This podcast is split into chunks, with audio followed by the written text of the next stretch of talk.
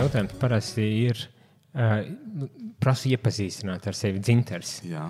Bet ko tu gribētu, lai cilvēki, kas dzirdēs un klausīsies, uh, skatīsies, gribētu, lai zinātu par tevi?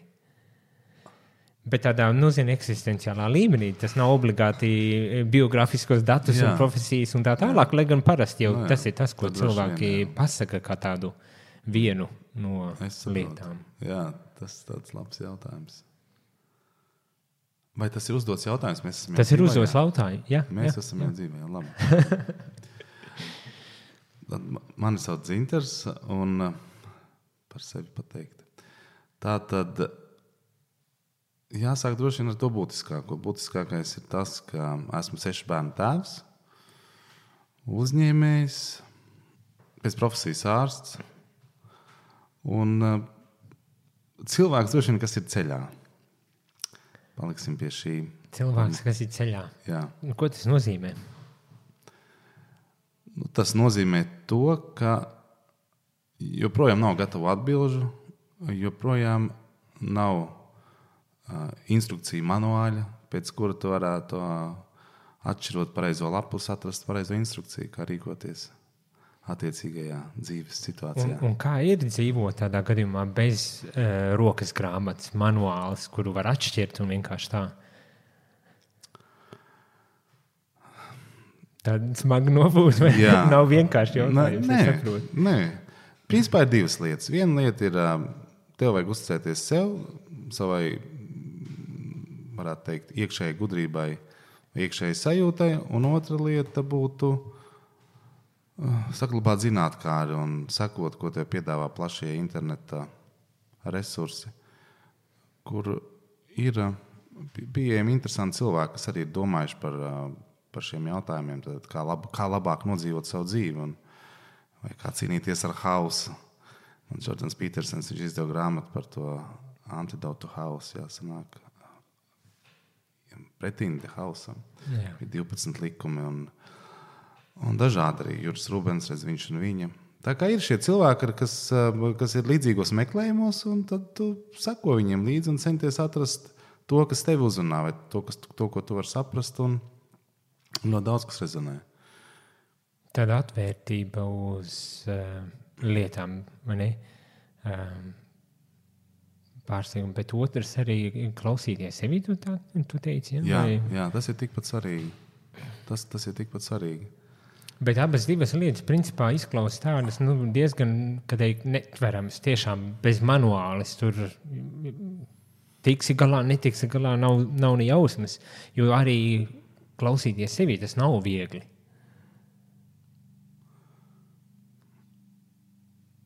Izskats, ir, kad ir. ir situācijas, kad tas ir viegli, ir situācijas, kad ir brīži dzīvē, kad tas ir ļoti grūti sevi, sevi sadzirdēt un tas, to, kas notiek tevī.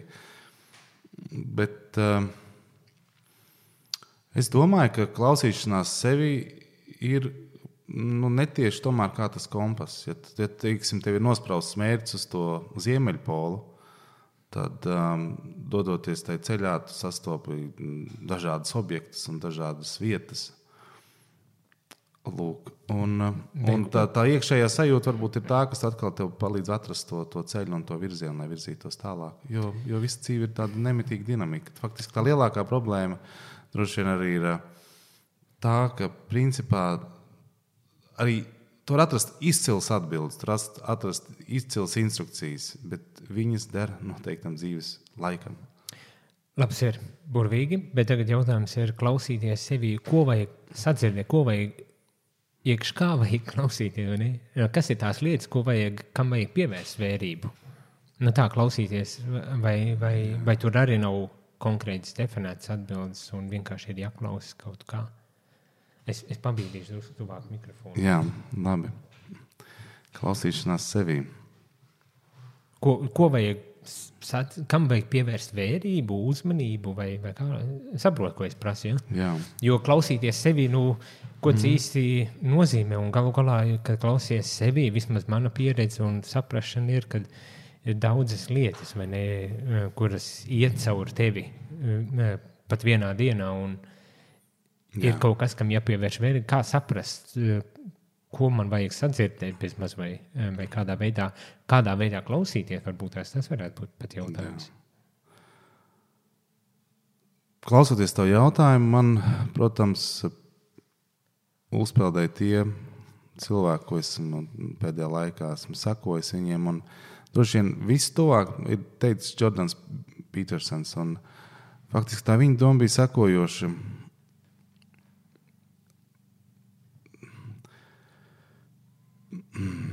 Nu, tad, tad eh, es varbūt pateikšu to, jāklausās ir rezonance. Principā, rezonance. rezonance jā. Kā, kādu rezonanci atstāja tava rīcība? Tad, tad tu veic kaut kādu rīcību, vai tu izdari kaut ko, un kāda ir tā rezonance nu, tādā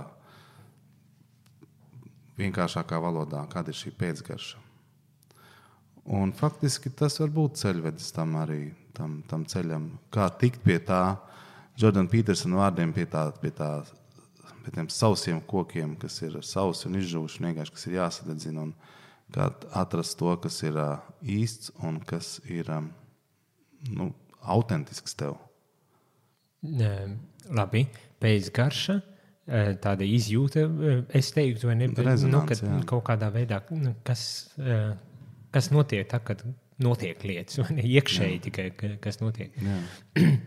Tas ir ļoti labi, bet tagad es gribu drusku konfrontēt, jo tu saki, nav jau manuāls, nav neviens, kas var man tā pateikt priekšā, kas man vajag balsīties uz to manu iekšējo um, klausīšanos sevī ne, un būt atvērtam. Um, bet tagad tu atsaucies vairāk kārtēji uz Jordanu Petersonu. Jā.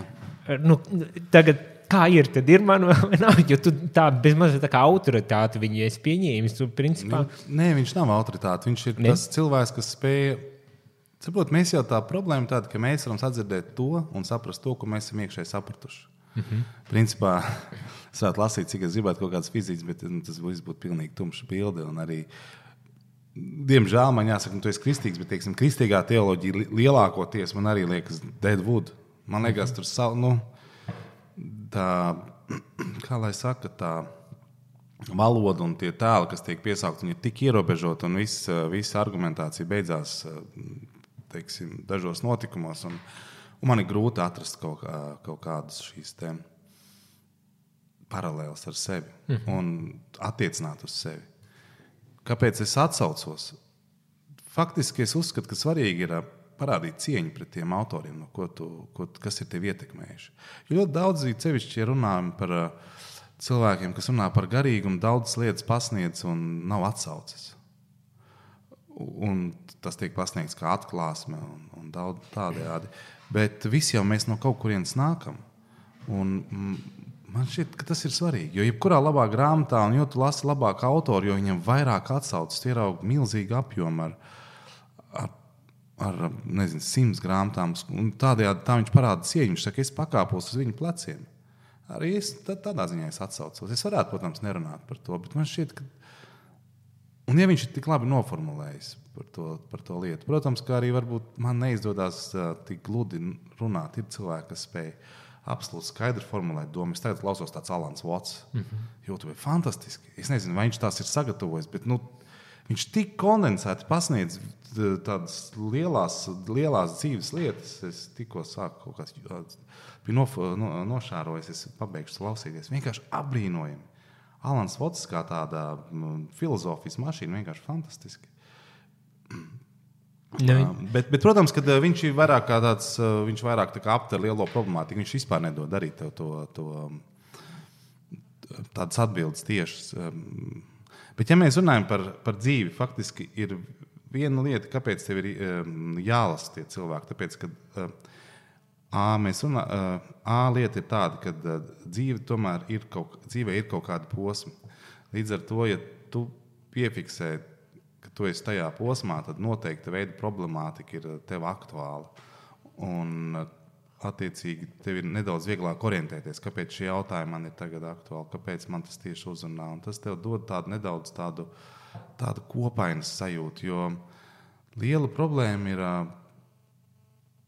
tajā aspektā, ka mēs brīžiem daudzreiz runājot par lietām, mēs zaudējam kontekstu izjūtu. Mēs zaudējam kontekstu izjūtu, kas rada to, ka tu kaut kādu jautājumu tur uzpūti milzīgi un, un, un stāsti kaut kā pasaules tur. Kaut kāda milzīga, svarīga lieta, bet faktiski konteksta, konteksta jomā nu, tas ir viens no kaut kādiem 10, 12 jautājumiem. Protams, tev esot noteiktā dzīves posmā, viņš ir izvirzījies numur viens. Bet uh, skatoties plašāk, tas ir vienkārši šī brīža jautājums. Tas arī tā kā, principā, tāds kā padoms varētu būt cilvēkam, ir, nu, ka galu galā nezaudēt galvu, ne, bet kontekstualizēt tās lietas. Jo nu, šajā brīdī man ir kaut kāda lieta, kas baigi samilzus un baigi jāatrisina, bet jau nākošajā varbūt tā pavisam cita lieta. Un, un, un tikai tad, ja es klausos sevi, kā tu saki, tad es varu kaut kā arī iet cauri šīm lietām, pieļauju. Ne? Nu jā, jo tev svarīgi dzīvē arī uzticēties ir sev.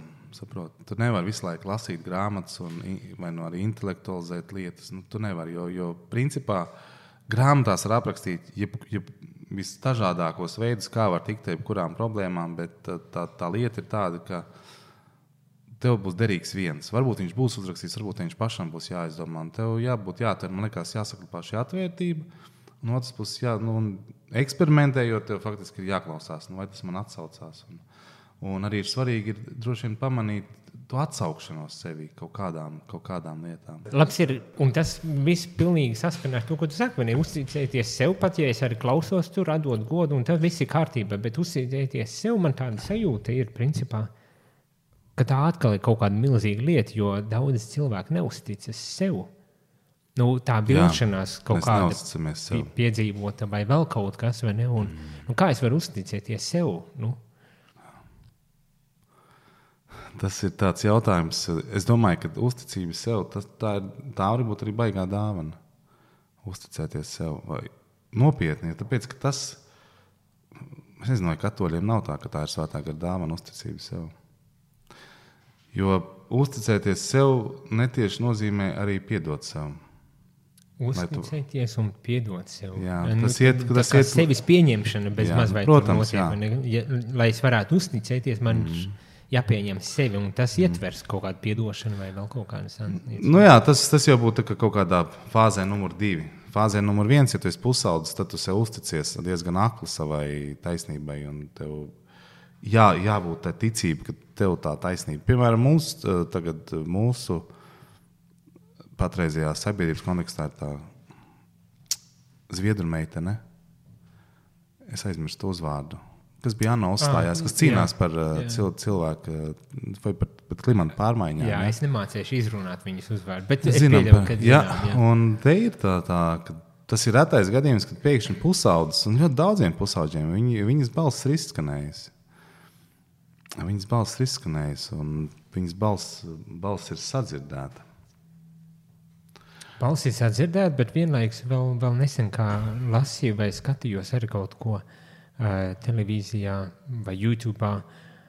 Ka principā tas nav arī tik vienkārši. Viņi, principā privileģēto balto klasi pārstāv, kurai viss ir dots. Tagad pateikt, ka tu Āfrikā sēdi uh, savā vietā un, un, un uh, taisēs uh, smilšu uh, kaut kādā ugunskurā tā vietā, lai iegādājies tās lietas, kuras šī zviedru meitene Zviedrijā principā bauda kā pašsaprotams. Un tad uzstāja, ka ne citiem nav tiesības, jo mana nākotne būs sagrauta. Nu, es tagad atstāstu tādos vispārīgos terminos to, ko, ko pārmeta mm. viņai. ne? Nu, netieši ir šī lieta. Nu, Pusauģa balss parasti ir emocionāli piesātināta un ir milzīga šā, šā iekšējās taisnības izjūta. Tas ir tas pirmais. Tu neesi saskāries ar kaut kādām savām kļūdām, savām rīcības sekām. Tas jau kas seko pēc tam dzīvē, un tad jau tā uzticēšanās sev vēl vēlreiz var būt tāda dziļākā līmenī. Jo faktiski sanāk visu laiku, ja mēs paskatāmies, tad mēs ejam pa spirāli tikai augstākā tādā līmenī. Nu, jā. Bet, Dziļākā eh, ja var līmenī. iet atpakaļ pie tevis, varbūt arī pastāstīt, padalīties par to, kā, kā pašam ir gājis ar šo uzticību sev, ar sevis pieņemšanu, ar atdošanu, ar, ar ieklausīšanos sevī. Nu, protams, cik daudz Jā, cik jā, ne? jā. Jo nu, tu norādi, ka principā, tas ir process, kurš nav vienkārši dots, bet kurš ir attīstībā. Viņš ir attīstībā. ka Pusaudz ga, pusauģa gados es vienu lietu kaut kā piedzīvoju, pārdzīvoju, mm -hmm. bet augot. Un, manuprāt, nevienmēr tas nozīmē, ka tādā augošā perspektīvā tas notiek. ka- ka Tas, ka tas var būt pusauģa gados, es varu piedzīvot to pieņemšanu, un tad pazaudēt viņu, un tad atkal atrast, un tad atkal kaut kas pa ceļam. Bet tā ir mana tāda izjūta. Es domāju, ka mēs visu laiku svārstamies. Kā teica Ziedonis, un Dievs ar vēlnu manu dvēseli tirgo. Visu laiku notiek šīs svārstības. Viņš teica, arī pasaule ir sinusoīda. Starp citu, Ziedonis, viņš ir fan, fantastisks. Mūsu tiešām viņš tik spējas transcendēt. Un viņš spējas vienkāršiem vārdiem pateikt tādas dzīves patiesības. Abrīnojami. Man sieva vakarā lasīja Ziedonu, tās minimisimas ir tāda maza grāmatiņa. Es vienkārši vēlreiz es ieraudzīju, cik tomēr viņš dzīves gudrs ir. Bet labi, atgriežoties pie jautājuma par to, Kā pašam ir gājis. jā, kā pašam ir gājis. Es teiktu, tā, ka caurmērā tās visas lielās lietas notiek vienmēr sāpīgi, un tas ir kā iemešana augstā ūdenī. Caurmērā tu tiec konfrontēts, pilnīgi nesagatavots ar kaut kādu savu to līmeni vai kaut kādu savu to slāni, kas, um, kas visu laiku bija pievērsts acis. vai Tā. tā kā tas vienmēr ir ļoti. Tas vienmēr ir faktiski diezgan, kā Juris Rubens saka, sirds zemestrīce. Zemestrīce, jo kāpēc prasu, ne, nu, teici, medicīnu studēji, Jā. bet medicīnā īsti nestrādā. Nu, es esmu ļoti tuvu. Ļoti Tuvu, tuvu. Es esmu, es esmu ļoti tuvu. Jā, bet es kā ārsts nepraktizēju. Es jau nezinu, arī tā, man citas lietas vienkārši es tā domāju, nu, kā, kā ir to ceļu ejot, nu, kā saka, iemests augstā ūdenī un mācies tagad peldi un, un ķepurojies kā mācādams. Un, Nu, jā, redziet, tā, tā, tā augstā ūdens saskare, nu, ja mēs saskaramies ar kaut kādiem savas dziļākiem slāņiem, ir tik, varētu teikt, biedējoša un tik, tā ir tiešām tik iespaidīga, ka tu sāc ķepuroties. Un, un tad arī sācis kaut ko lasīt. Un, Lasīt, un um, iedziļināties un centies saprast, nu, kas, kas ir par procesiem tevi un kas ar tevi notiek. Baigi, baigi. Jā, viņi ir tādi. Protams, ka cilvēkam ir brīva griba. Viņam ir. Un tu vari izvēlēties dažādus ceļus, kā ar to tikt galā. Tu vari, mm, vari bēgt, vari nezinu, nu, dažādi. Bet nu, ir tāds, tas, nu, ko es uzskatu, tas grūtākais droši vien tiešām ir mēģināt iet saprast un iet dziļumā. Un, un, jā, kas ir eh, faktiski droši vien interesantāks, un es, es ticu, ka tā ir tāda ilgtermiņa perspektīva. Un tā, bet ka- katram ir šī personiskā pieredze, ir, ir, ir savāda. Bet faktiski, droši vien man no tādiem, ja mēs runājam par visam tādiem personīgiem notikumiem, tad tas ir faktiski man tie bijuši vairāk tie kamīno gājieni.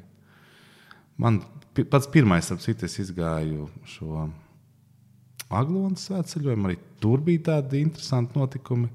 Bet nu, tas, ka es nogāju to sās, um, Camino Francis, Jā, jā, Camino Santiago Francis, Nu, tas man, godīgi sakot, tiešām tā ļoti atstāja diezgan tādu, un pilnīgi negaidīt. Viss bija pilnīgi negaidīt, nekas nebija paredzams. Un, bet, at, at, nu, jā, tev atklājās kaut kādas tādas dziļumi un kaut kādas tādas lietas tevī, kurām, kuras pilnīgi tas atricināja.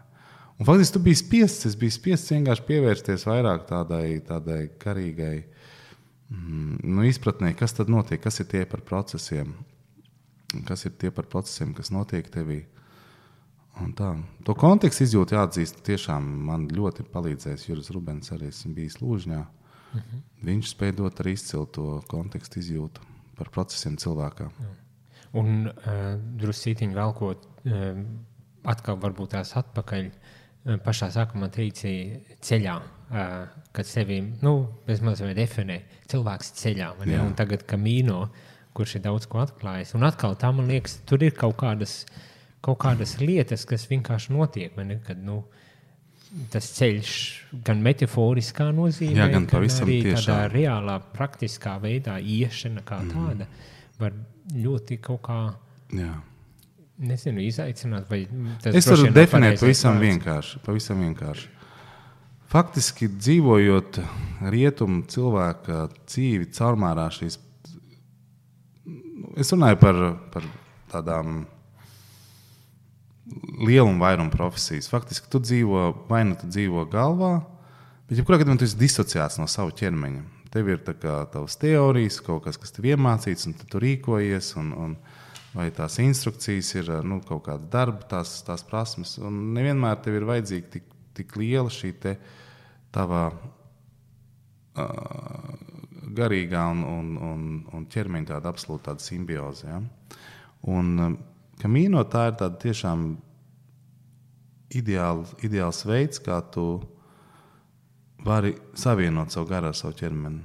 Jo tev ir tā dis, dienas distance ir pietiekoši liela, kur tev tomēr ir zināms izaicinājums viņu veikt. Un, un tas notiek dienu no dienas. Faktiski tev jābūt labā sadraudzībā ar savu ķermeni, lai to izdarītu komfortabli. Tev jāklausās, viņš nevar viņu ignorēt. Jo tu ej dienu no dienas, rupināji te mēnesi. Ja? Nezinu, kādām brīvdienām caurmērā. Mm -hmm. nu, protams, tur ņemt brīvdienas arī. Bet, nu, jā, jā. Parasti cilvēki tomēr nav, nav tik garš, tas nav bet, tik daudz laika. Bet tas arī lieliski pasaka, atkal apstiprina manā skatījumā to tavu teoriju par ieklausīšanos un, un tādām lietām, nu, kad tā ieklausīšanās nav tikai ceļā Santiago, bet principā arī dzīvē. Man ir tev jāsavieno savā viņi, viņi ir, jā, viņi ir dzīvē, bet, bet, kā jau teicu, dzīvē tu esi, um, tu esi disociēts. Kamīno tu visu tu vari, tu vari saku, vairs, vairs savienot. Savi, bet, savienojies, jā. Bet, ja tas mērķis ir ļoti vienkāršs. Dzīve paliek ļoti vienkārša. Tev ir tikai jānoiet tas. Ir kaut kāda cilvēka, ko tu satiec, un viss kļūst ļoti vienkāršs. Un, Un šajā vienkāršībā faktiski tu vari doties dziļumā. Notiek tas, tas notiek došanās dziļumā. Es domāju, ka katram cilvēkam viņi notiek savādā veidā. Um, savādākā veidā, bet katrs, es domāju, tāpēc arī Santiago ceļš kļūst aizvien populārāks un populārāks. Tur ir savs blaknes, bet um, es redzēju, ka cilvēki no visas pasaules tur brauc un, un katrs kaut ko iegūst. Bet tas, ko tu ieguvi, vai to ķermenisko un kaut kādu iekšējo savienošanu, ja pareizi saprati, ir principā kaut kas, ko vajag ikdienā mēģināt arī dzīvot. Ne? Man negribētos ticēt, ka tas nav iespējams, ka ir obligāti jāiet, jāiet lai tu to piedzīvotu, bet eh, tad, kad tu to esi ieguvis, Ir taču jābūt kaut kādiem veidiem, kā es to varu paturēt arī ikdienā. Ne, nu, protams, ka... protams, ja visi sporta veidi patiesībā.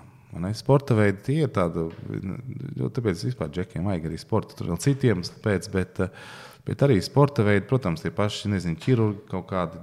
Tie cilvēki, kas strādā ar rokām, faktiski viņi pat ir mierīgāki arī. Jo tu visu laiku kaut kā tu, tu realizē to kaut savu kāda, domu, caur savu jā, darbību. Jā. Daudzos gadījumos, ja mēs, mums ir tādas domājošas profesijas, mēs tikai kaut ko rakstam. Ja? Mums tas, tas ķermenis paliek tikai kā rakstām mašīna. Nu, ļoti daudz vienkārši sēž un raksta. Mm, un, un, un vai, vai jāuzklausa kaut kas, bet tev, tev grūti kaut kā izpaust sevi caur to darbību. Bet, bet tur ir tā vienkāršība. Patiesībā, ja tu kaut ko gribi sasniegt, tur ir svarīgi nofokusēties. Arī dzīvē, tev, ja tu gribi kaut ko sasniegt, tev ir jāatmet kaut kas liekais. Jo parasti vēl tur tas, tas, tu atmet lieko un uzliec to kā prioritāti, un, un, un no pārējā izdara tikai to nepieciešamo. Ko tu gribi dzīvē sasniegt? Ir kaut kādi mērķi? Vienkārši es gribu nodzīvot pēc iespējas savu labāko dzīves versiju. Un, un kāda tā varētu būt? Kas būtu laba dzīve? Droši vien pēc iespējas nodzīvot cik vien var godīgi. Godīgi. Jā. Un, un, un vēl, es kā mazs bērns, Jā. ko nozīmē godīgi nodzīvot? Nemelot. Nemelot sev, nemelot citiem. Un kā tas izpaužas? Tā tas arī izpaužas pavisam vienkārši. Tie ir praktiski, ka es nesaku nekad melus nevienam, vai, ne? vai, vai, vai nu, tā, tas teikt, ka tu nekad nesaki melus. Es zinu, ka tie zinātniskie pētījumi saka, ka cilvēkam tur mazie melu dienā, tur nezinu, 50. Tad tas ir kaut kas tomēr dziļāks, citādāks. Nē, arī tie, ma, arī tie mazie meli, tā ir tā rezonance. Tā ir tā rezonance, saproti. Uh, šī rezonance, kas rodas no meliem, ir faktiski meli rada divas realitātes. Un tev tas mērķis, protams, būtu dzīvot vienā realitātē. Mēli, kur mēs kādam tur kā, izsakām komplimentu, tāpēc ka vienkārši tāpēc, ka mums viņš ir vajadzīgs, visas šīs manipulācijas. Nu, Sākumā, ka, kamēr tu sāc dzīvot, tas liekas, baigi interesanti. Nu, forši tu tur menedžē, tā un beigās tu nogurs no tā visa. Un saproti, ka tas viss, tas viss ir nepatiesi. Bet, tu bet dari tā... tikai, lai kaut kādus mērķus savus sasniegtu. Nu, bet... Tāpēc ir cilvēki, pieaugušie cilvēki, dzīve kļūst neinteresanti. Ļoti daudziem ir neinteresanti dzīves. Viņi nezina, ko darīt ar sevi. Tāpēc, ka viss notiek dots pret dotu, nu, kaut kāds deals, barters. Nu, eh, tu saki, neinteresanti. Es, es saku, dažreiz zūd jēga. Man, manuprāt, Jā. tieši tā iemesla dēļ, ko tu saki, ka mēs nedzīvojam godīgi pret sevi. Eh, Kad, nu, pret sevi, pret citiem. Pret, ne? Bet tā problēma man šķiet ir tajā faktā, ka ja viss būtu atkarīgs tikai no manis, bet viss nav atkarīgs no manis, un tad es mēģinu kaut kā uh, laipot un atrast un, man, un manipulēt, kā tu saki, un, un tā tālāk. Kad Es, man tāda sajūta, ka es tieku ielikts tādā situācijā, nu, kā tu saki, iemests ūdenī un tagad peldi. Un, un tādā gadījumā, nu, kā, nu, tur viss kaut kas var notikt. Ne, nu, es domāju, ja mēs esam īsteni kristieši, tad mums vajadzētu sakot, Jēzus aicinājumam. Be, un, Viņš teica, pasties uz lilijām, pasties uz to. Un tā ir tā problēma, ko vi- visa pasaule to nevar realizēt. Mēs nevaram uzticēties kaut kā savai dzīvē. Viss tā menedžēšana notiek, mēs kaut ko krājam, tur nebaltām dienām. Tur cenšamies iegūt augstāku statusu. Pasties, ja mēs paskatāmies pavisam lielā tādā apjomā, cik milzīga naudas apjoma tiek iztērēta militāriem resursiem. Es Domāju, ja, to, ja, ja tur kaut pusi no tās naudas atvēlēt nezinu, klimatam, tur, tur, tur veselībai, vispār visas problēmas reāli izzust. Bet patiesībā tā, tā lieta jau ir tāda, mēs atkal atgriežamies pie uzticēšanos sev. Sanāk, ka cilvēki dziļi iekšā sev neusticās. Tāpēc tās valstis, ja tu neusticies sev, tu neusticies kaimiņam vēl jau vairāk, jo tu saproti, ka viņš vēl var vairāk iziet, jo tu uzskati, ka tu esi labs cilvēks, bet nu vienalga spējīgs kaut ko sliktu. Un, attiecīgi, tad, tad tu pats kaut ko tur krāji, tad valsts veido tur militāro budžetu, saproti?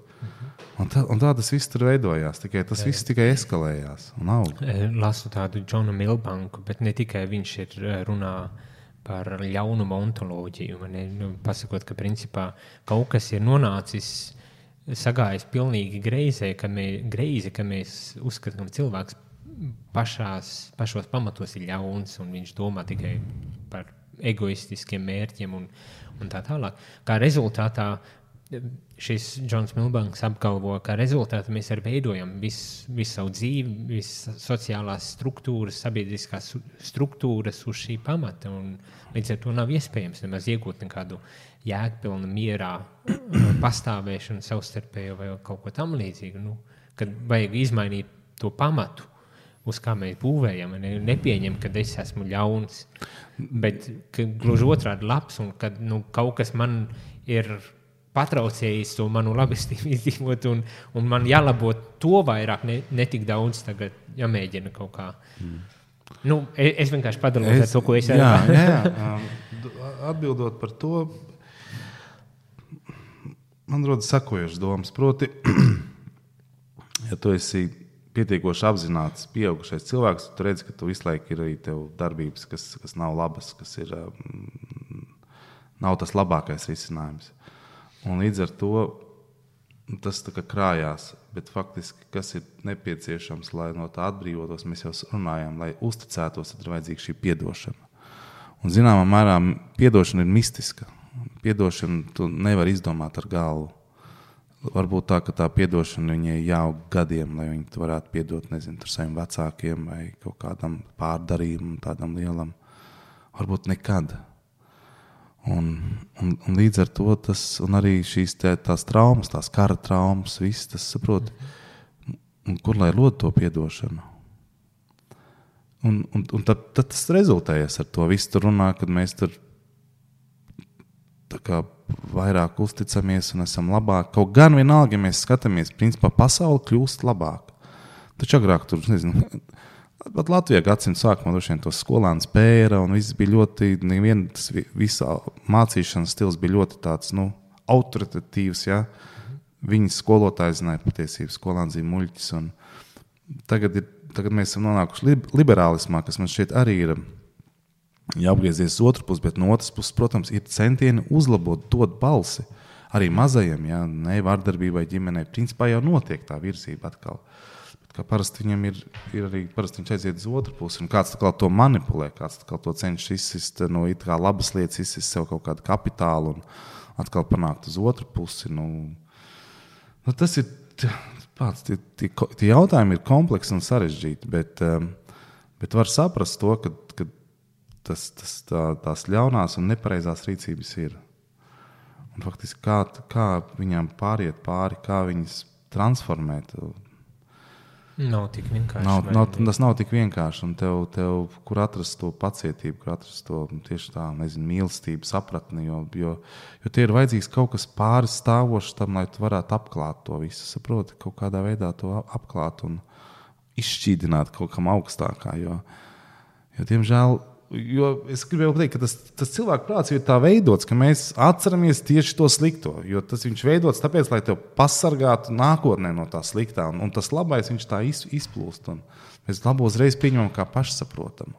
Un pieņem, ka pašsaprotam, bet, bet, bet nu, es negribētu piekrist, ka, ka mūsu prāts ir tik ļoti tendēts tikai uz to slikto. Tev jābūt, tev jābūt pašrefleksijai, lai tu atzīmētu, šis ir labs, tas ir vērts to pateikt, pateikt cilvēkam. Paldies, tev ir vajadzīga. Tā ir tā rezonance, pašrefleksija. Un arī ieraudzīt, ka to cilvēku dara labu, ka viņi kaut kāds cenšas un, un atbalstīt viņu. Jo ir, taču cilvēki, es nezinu, es tikko biju ve- veikalā vakardien. Nu, viens piemērs, iedomājieties, deviņu vakarā es rautā tur un tur tās kases pilnas. Un, "Ai, Es nopirku divus tapešus, nezinu, kur izvēlēties. Un es saku, nu, tā pirksim, un, un principā mums tikai vajag vienu. Bet Šak, viņš saka, pagaidi, pagaidi, un tas cilvēks domā, un tas cilvēks, vienkāršs cilvēks, jau saka, viņš pie zobārs nav bijis tur piecus gadus. Nu, Viņš saka, saka pagaidi, pagaidi, to stīsim katru savu čeku. Viņš saka, un tev būs kā paraugs. Un pēc trīs dienām varēs viņu atnest atpakaļ. Un to izdarīja. Es viņam pateicu, paldies, viņam atstāja teijas naudu. Jo, saprot, tu izdarīji cilvēks, kas principā ir pie kases, vai ne? Viņš par mani padomāja. Es redzēju, ka ir astoņi vakarā grūti jau domāt. Nu, tas ir pie kases, taču es lielaikalā. Cik nu, tas gaiss, viss tur tie cilvēki nāk tā. Bet viņš pēkšņi izrādīja tādu, viņš iedziļinājās manā problēmā. Un es viņam pateicu, paldies, es sapratu, ka tas nav, tas nav tāpat. Nu, tas ir par to, un par to, ka ir svarīgi atbalstīt tos cilvēkus, kas, kas panāk tev pretī, kas pasniedz roku un pateikt to paldies. Un tas arī ir viens veids, Un kādā ir veidā. cilvēki, kas to piefiksē un novērtē. Jā, bet ir kas pieņem kā pašu, un, vēl, un ir, ir, protams, un ir, mēs redzam, ka ir tādi, kas viņam iedod vienu. Viņš saka, nē, nē, man vēl vajag, un viņš saka, un, un man vēl tur kaut kas vēl tur nav. Un, un, ja, un tad ir tā, ka darbs kā karot mucā. Kā ir, vai esi laimīgs? Pārējos, ja? Na, citu varbūt tās tēma turpinot to pašu. Es domāju, ka es esmu laimīgs. Protams, mēs, mēs dzīvojam laimīgi. Es, jācitē, jācitē, jācitē man vecākā meitiņa. Saka, viņa saka, mēs esam privileģēti. Saka, tik, nu, mēs šeit dzīvojam rietumu pasaulē, mēs esam privileģēti. Tur es nesaprotu, ka pusi pasaules vai, vai pat trīs ceturtdaļas dzīvo mums sliktāk. Bet eh, ko nozīmē laime? Eh, eh, Es paliku, es, es paliku pie tā, atbild, es paliku pie tā vienkāršā. Es paliku pie tā vienkāršā. Pie tā vienkāršā, bet jebkurā gadījumā es teiktu, jāpaliek pie vienkāršām lietām. Ģimenē viss ir veseli, un visi mācās, visi spēj mācīties, un mēs spējam, es, es spēju pastāvēt par sevi. Man arī ir, ir, ir lietas, ar kurām es neesmu apmierināts, un ir lietas, kas iet grūti, bet, bet principā lielās lietas nav arī karš, nu, nav bats, nav kaut kādas slimības. Taču ir cilvēki ģimenē, kur piedzimst bērns kaut kāds tur ar, ar kaut kādām vajadzībām. un Viņi gadiem viņi to dara, viņi velk to. Un, un es domāju, viņi, viņi paskatās uz mani, viņi teikt, tas ir laimīgs. Saproti? Mm, Izklausās, ka laime ir tāda eh, vienkārši sakritība piedzimt tur un ne citur, kur principā viss ir mierīgi un droši. Jā, Tu, vai tu protams. vari kaut ko pats izdarīt, lai būtu laimīgs? Nu, mēs cenšamies savu dzīvi darīt tā, lai, lai mēs būtu laimīgi. Jo faktiski, ja tu esi vecāks, tad, tad faktiski bērnu laime ir tava laime. Bērnu laime. Protams, tu jau, tu jau esi kā tāds koks, kas ieaug zemē. Es nezinu, grūti izstāstīt, bet faktiski tu aizvien esi vairāk, vairāk uh, izšķīsts tajos bērnos. Tad vairāk nav tik būtiski es un Nu, protams, ka Man- ir būtiski, bet, bet tu saproti, ka tā, tā, tā, tā, tā ģimene bērnu jau tev ir faktiski kā tevis turpinājums un neatraujams turpinājums. Es, es pateikšu, es atsaukšos to, ko mēs sākumā, Jordans bija Petersons. Tātad viņš saka, viņš saka, bērni kļūst par tavu personības sastāvdaļu. Viņš saka, kā, kā? Viņš saka, iedomājies, tev ir tava bērnu veselība un tava roka. Nu, izvēle nav da- ilgi jāmeklē. Nu, nu vai viņi, tad sanāk, viņš ir daļa no tevis. Tā tas ir. Un tā laime tad arī beidzas, ja gadījumā kaut kas notiek. Es domāju, ka, nu, protams, tas, tā, ir tāda, tā ir tāda lieta. Jā. Es domāju, ka tās jā. Jā.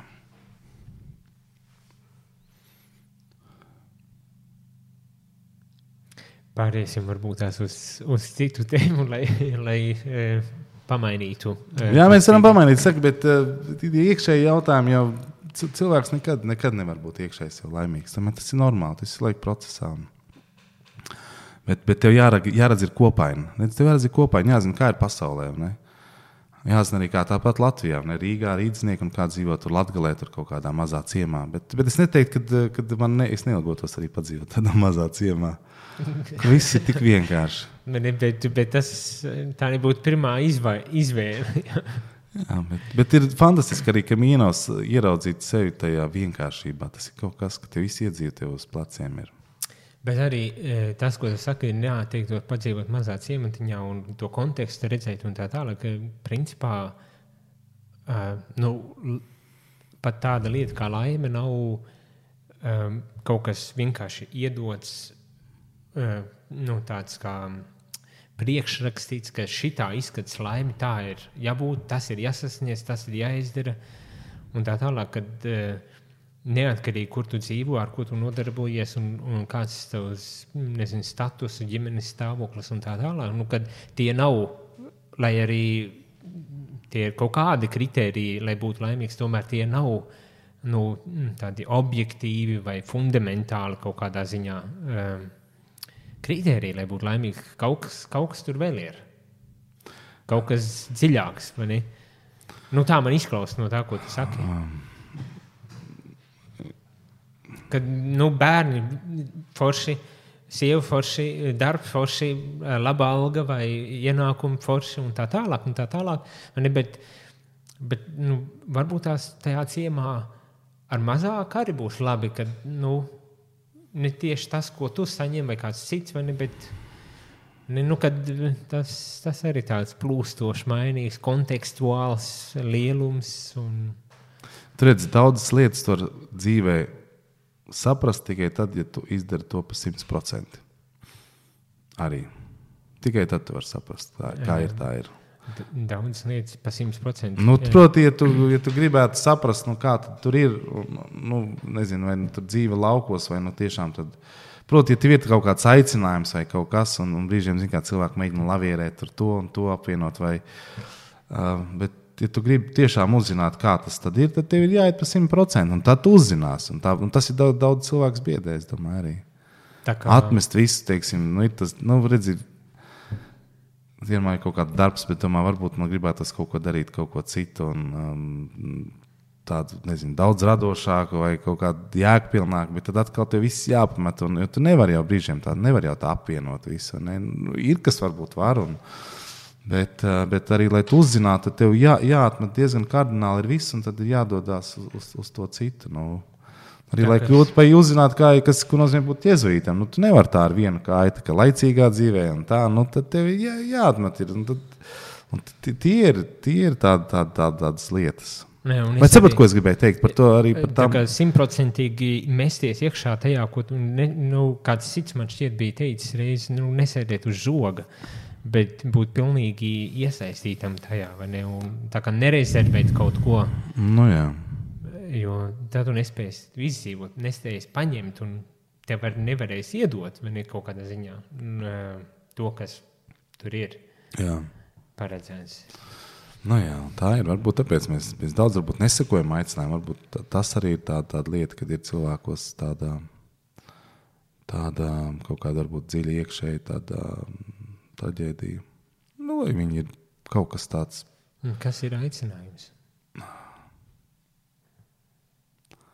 Tu pasaki ļoti daudz uh, foršas lietas, uh, lielas lietas, bet man tā šķiet, ka šeit ir kaut kas, ko mēs pieņemam kā pašsaprotamu, kas nebūtu tāds nevienmēr nav.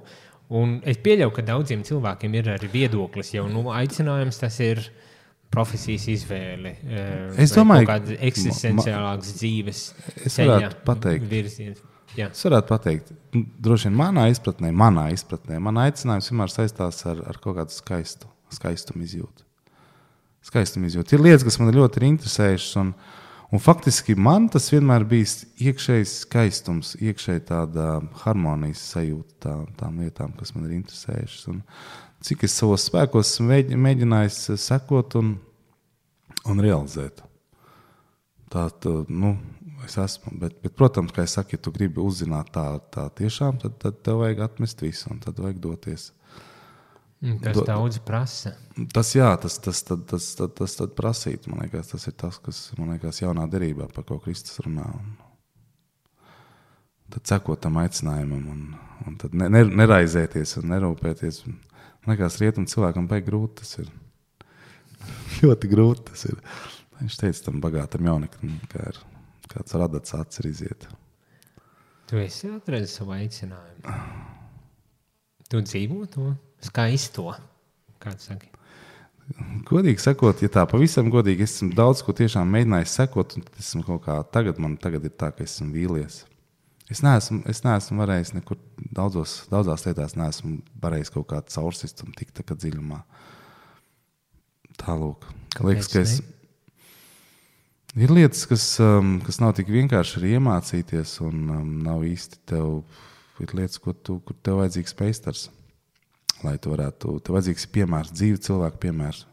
Tas, kā ķirurģijā, piemēram, tu nevari iemācīties ķirurģiju, lasot grāmatu, kaut gan tās grāmatas varbūt ir super labas. Un ir tā, nu, nevar, nu, sot, un tu nevari kaut kādu tādu prasmi, mēs runājam par prasmu, kā tu instrumentu iemācīsies. Ir daži labi, kas klausoties, arī iemācīsies, bet tas ir nu, izņēmums. Viss ir vajadzīgs tev skolotājs, kas tev dresē un kas redz vienu soli uz priekšu. Nezinu, sporta veidu, tā sporta veidu, nu, tu nevari iemācīties. Viens ir skolotājs, bet otrs ir um, nu, praktizēt. Jā, arī, arī praktizēt, jā, jā, praktizēt, jā, jā. Un, un tev vajadzīgs tas skolotājs, kas arī kas, kas iet uz priekšu un varbūt Nepalikt galvā. jā, nepalikt galvā. Un tas, tas, tas ir vajadzīgs. Tev vajadzīgs ir tāds tā cilvēks, kas redz uh, mazliet tālāk par tevi. Un nu, viņš ir gatavs dalīties. teiksim tā. Ja nav, tad tu arī tur paliec, tur, kur tu esi. Nu, kaut kādu līmeni sasniedz un viss. Un tālāk ir kā, kā tāda stikla siena. Varbūt arī vecuma lietas, ja man esmu jau pusmūžā, ir lietas, kuras esot viss. Nav Es- vērts vairs. Ja? Nu, kad, uh, principā, tu, ne, nu, tu esmu, esmu darījis. Esmu bij, bijis tā, ka tu trenējies nezinu, piecas reizes nedēļā un domā, būs. Beigās viss beidzās ar traumām, un vienkārši vispār tu gadu neko nedari. Un tad atkal atsācis jau tādā mierīgā režīmā. Un vienkārši tas arī jāakceptē. Tā ir tā daļa dzīves, ka tas, tas ķermenim ir.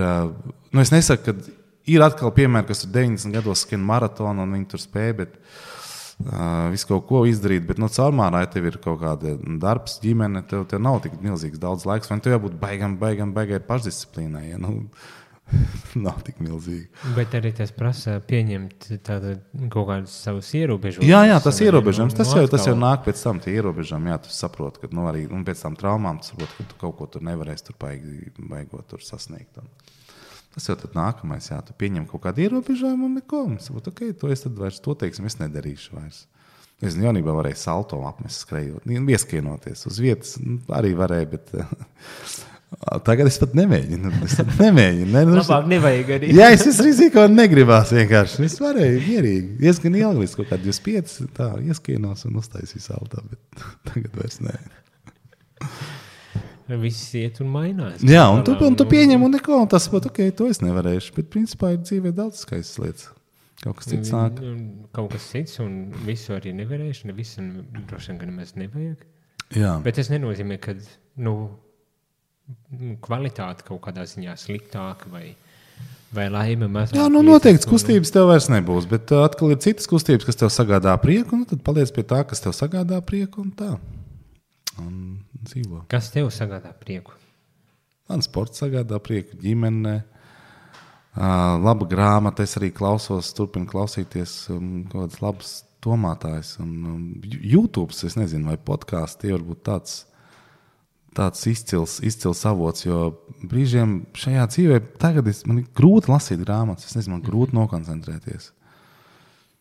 Pilnīgi sev jāpiespiež.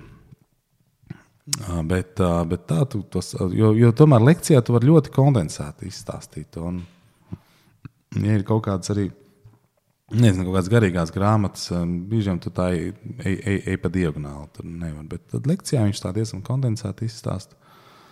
Daudz kas, es domāju, pat dzīve, nezinu, man daba vienalga. Nezinu, es, es saprotu, ka mēs latvieši nākam no, no, no esam zemnieki. Un, Daba vienkārši tas ir tas, kas, Jādzīvo, jā, tas, kas, tas, kas vienkārši tur, tur man tie kontakti nav aprūsējuši. It nemaz. It nemaz. Tur ir pirmreizīgi, un tas, tas vasaras smaržas. Un es esmu tā kā mazs zēns, atkal atgriežos bērnībā, es to sajūtu. Tu zini, ka tās smaržas smadzenes viņas ļoti vecas, ir tās pašas vecākās, tās reptīļas smadzenes. Un līdz ar to smaržu, kad sajūtā, tu at- atgriezies tajos notikumos atpakaļ. Smaržas nekad nenovecā. Jā, ceru, ka mums visiem būs kaut kāda tāda pieredze, kas nekad nenovecos. Paldies par sarunu! Jā, lūdzu.